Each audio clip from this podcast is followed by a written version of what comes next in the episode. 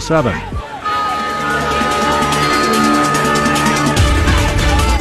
Good afternoon. Welcome to the Fontanelle Final Bell here on the Rural Radio Network. I'm Susan Littlefield. If you got a chance to a glance at the markets at NEL today, you do know we saw, for the most part, some higher numbers in our grain complex, mixed on the oil, mixed on the wheat uh, to lower on those complexes. But on the flip side, the livestock not so pretty. Only the milk was the positive one. We saw some negativity all across the, the cattle and the hogs. Lots of things that we're looking at kind of factoring into what has caused for a downward trade.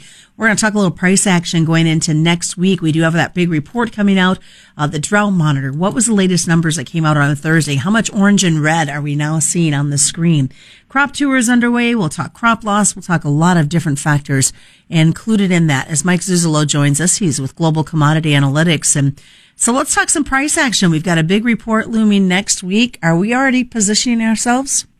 I, you know, I don't think so, Susan. I think we're actually maybe taking that uh, USDA report as well as the weather and maybe putting it back on the back burner. I, I think the headlines in the market this week are what's really being the major driver to the price action, and I think that's from a standpoint that we heard that corn and beans were firm on stronger demand. That was a newswire headline.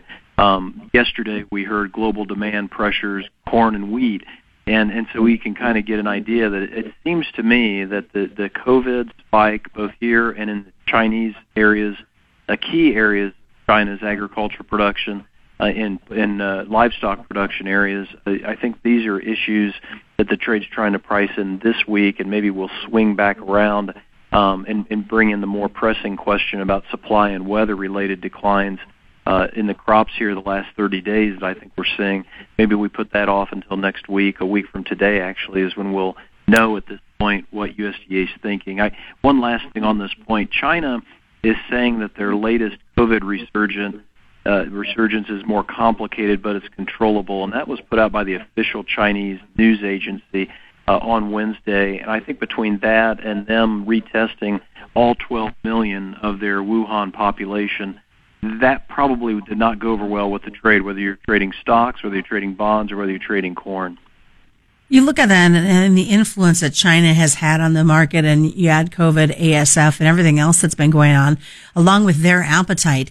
They seem to have kind of a, I don't want to use the word control because that's not the right word to use, but just an effect instantaneously on our, on our market patterns when it comes to purchases.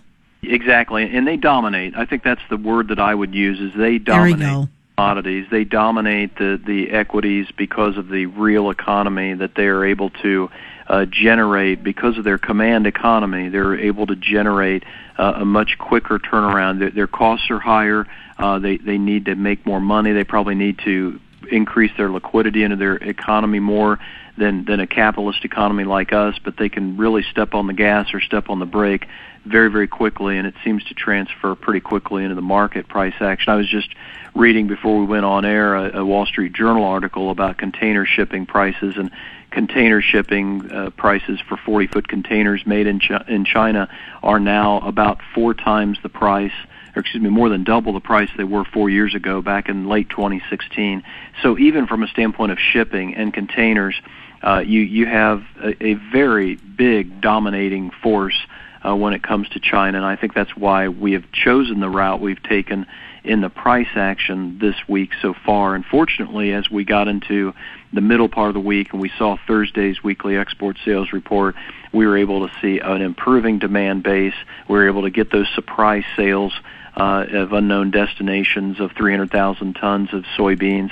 Um, that didn't transfer into the closing market price, I think, because we saw another private forecaster come out with corn and bean yields uh, that on their crop tour they they came out with like a 51.5 bean yield nationally.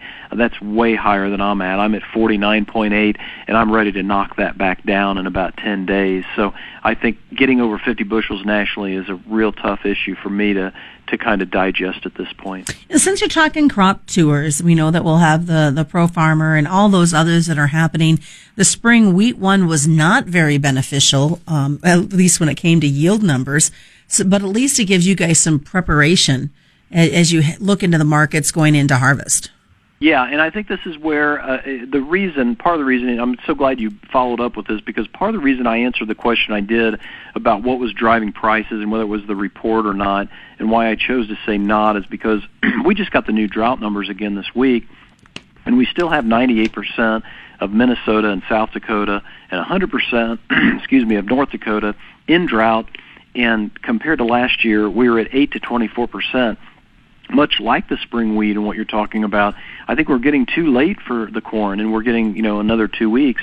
Uh, I think we're going to be too late for the soybeans, and that's where the very poor poor conditions really mean a lot more as we go forward. And so I think that when I see that the numbers that we got today, we, we went up one point in corn drought to 37% in the United States. Last year at this time, this country was at 18% in corn country drought, and that was trending lower. We had peaked at that point in late July, early August, Susan, and we're seeing the exact opposite trend in corn. And soybeans, we were held steady this week at 31% in drought.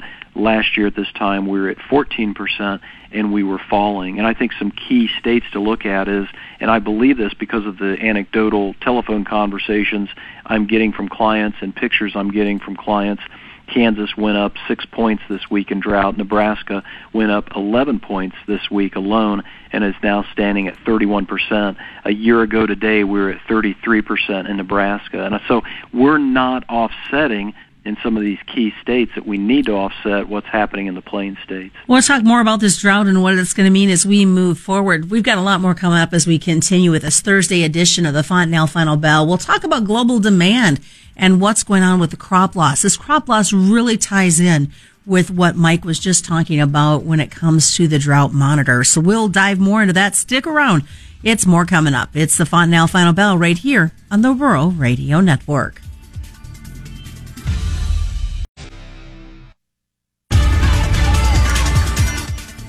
Welcome back to the Fontanelle Final Bell here on the Rural Radio Network. I'm Susan Littlefield as we continue this conversation with Mike Zuzolo. He's with Global Commodity Analytics. And before we left, we were talking about this drought monitor, Mike, and I, it just seems like it's August. We should be used to seeing more oranges popping up on these drought monitors, but this started for many folks back in June. And it's just continued to get worse and the crops continue to deteriorate. Yeah, and you've got Iowa, which did see a two-point improvement in in their drought this week. It, it, they still have 10% in extreme drought, and they still have 34% in severe drought, and you still have over uh, almost 25% in Minnesota and South Dakota just in extreme drought, Susan. And then when you get to North Dakota, whatever corn and beans they have, 35% is an extreme and uh, and uh, then an exceptional drought of nine percent. And so that's where it gets to where the very poor poor conditions can really bring down the national yield. So cutting to the chase, I've got my soybean yield out there at 49.3. That puts me at a carryover of 143 million bushels. I think we have an August up um, upside potential of retesting that $14 area in November beans uh, even if USDA cuts back on some demand. And even if they put in a little bit more acres, which I think soybean acres could actually still go up some because we're running light somewhere, in my opinion.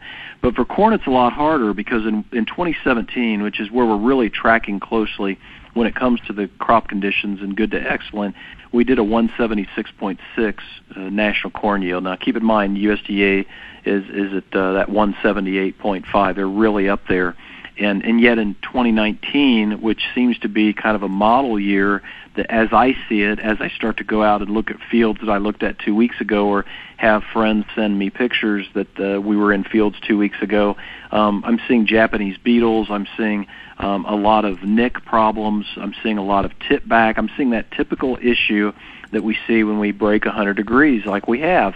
And as you say, we're getting ready to go back into that type of mindset uh, in temperatures this upcoming weekend. And in 2019, we only did 167.5 on the corn. So I think we're going to have to get past the August report, look at the physical weather, and then kind of hunker down as hedgers and as marketers and say, okay, I believe that yield is lower than what USDA is saying if it's a bigger yield. Um, but I'm going to have to figure out a way to hedge it and buy some puts maybe uh, in case this market wants to break into the end of August. So that's kind of the mindset I have. I'm not going to go against the technicals. If I lose trend lines and I get sell signals on the stochastics and the oscillators after I see USDA's numbers, I'm not going to fight City Hall, as they say. I'll go ahead and get some floors underneath me. There is a lot more spray planes out there than we've seen in years past. And you were talking some crop loss concerns, and that's all going to tie back into what we see in these numbers. Yeah, and, and you know, it could be a situation where the funds don't even care about that until we get to September or October. And that kind of goes to that uh, previous point. It's a very key point of what you just said. It's the timing of everything. And, and if we have a break in a trend line, it's not uncommon. And we saw this in the hogs today, I think uh, we had a very we have a very long uh, managed money fund community right now in the hogs, second only Uh, to earlier this year, which that was the highest net long position since 2014. They just decided to jump, and they jumped even though we had good pork export sales. And when you get a trend line break or a moving average break or a sell signal on some of these charts, it's not uncommon to see like a 12 to 15 percent break in the price action. And at these price levels, that's worth going after, in my opinion, when it comes to corn, beans, and wheat. I'm glad you brought it up as we look at the livestock side of the trade. They took it pretty hard again today. They did, and in the fundamentals are in good balance. The pork cutout is still running at 123. That, probably is before the close, but say it's at 123. Um, we were at $72 a year ago today, and so we've got a very strong cutout market. We we know that pork has been doing well this summer at the retail at the retail lot, uh, level. August hogs are at 109.52. They expire on the 17th of uh, August, and then October takes over, and October's got a $22 discount to the August contract. So both from a standpoint of the, the inversion in the market and the fundamentals of the cutouts, we shouldn't have seen after a good weekly export sales report today a limit down break in the October contract. So I think this is fund driven, and I just say to producers out there, just stay current in your marketings at these price levels and, and be very, very cautious about selling too aggressively if you get past the August contract. Were you surprised by the lateness in the cash trade for the cattle this week?